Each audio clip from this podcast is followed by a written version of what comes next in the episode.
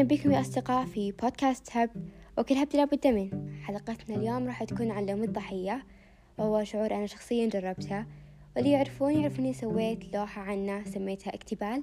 راح أحط لكم حسابي تقدرون تروحون هناك وتشوفونها.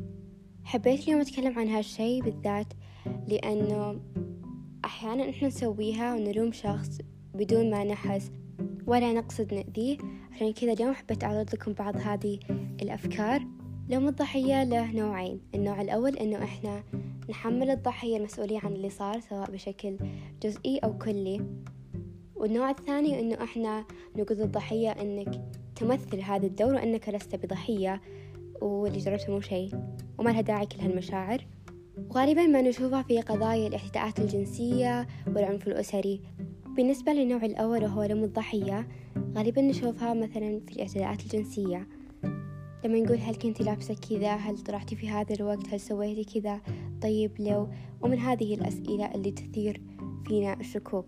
ممكن أيضا نسويها بصورة غير مباشرة. فمثلا أغلب الحملات التوعوية للمرأة عن الاعتداءات الجنسية تكون موجهة هي لها كمرأة وتكون بصورة تدابير أمنية لازم نتخذها عشان نحمي أنفسنا من التعرض لهذا الشيء. وينسون أنه في مسبب وفيه مجرم لازم يضعون له حد بدل ما يعيشون الضحايا المحتملة في خوف وتوتر طوال حياتهم. وممكن تكون بصورة أبسط أيضا فمثلا عندنا قضايا النصب والاحتيال. غالبا ما نحمل المسؤولية تماما على الشخص ونقول له أنت ونقول له أنت اللي سمحت للمحتال أن يحتال عليك.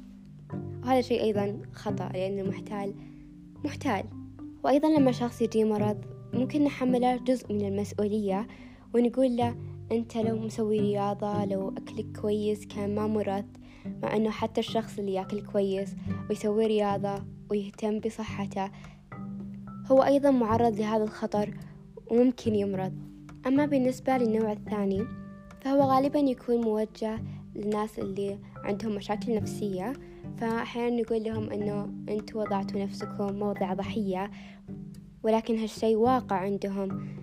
فإحنا ما يحق لنا أبدا أبدا نحدد الشخص كيف يشعر وإيش حده فيها. ممكن أيضا نقول للضحية أنه أنت غير مسؤول عن اللي صار ولكن أنت الشخص المسؤول عن علاجه.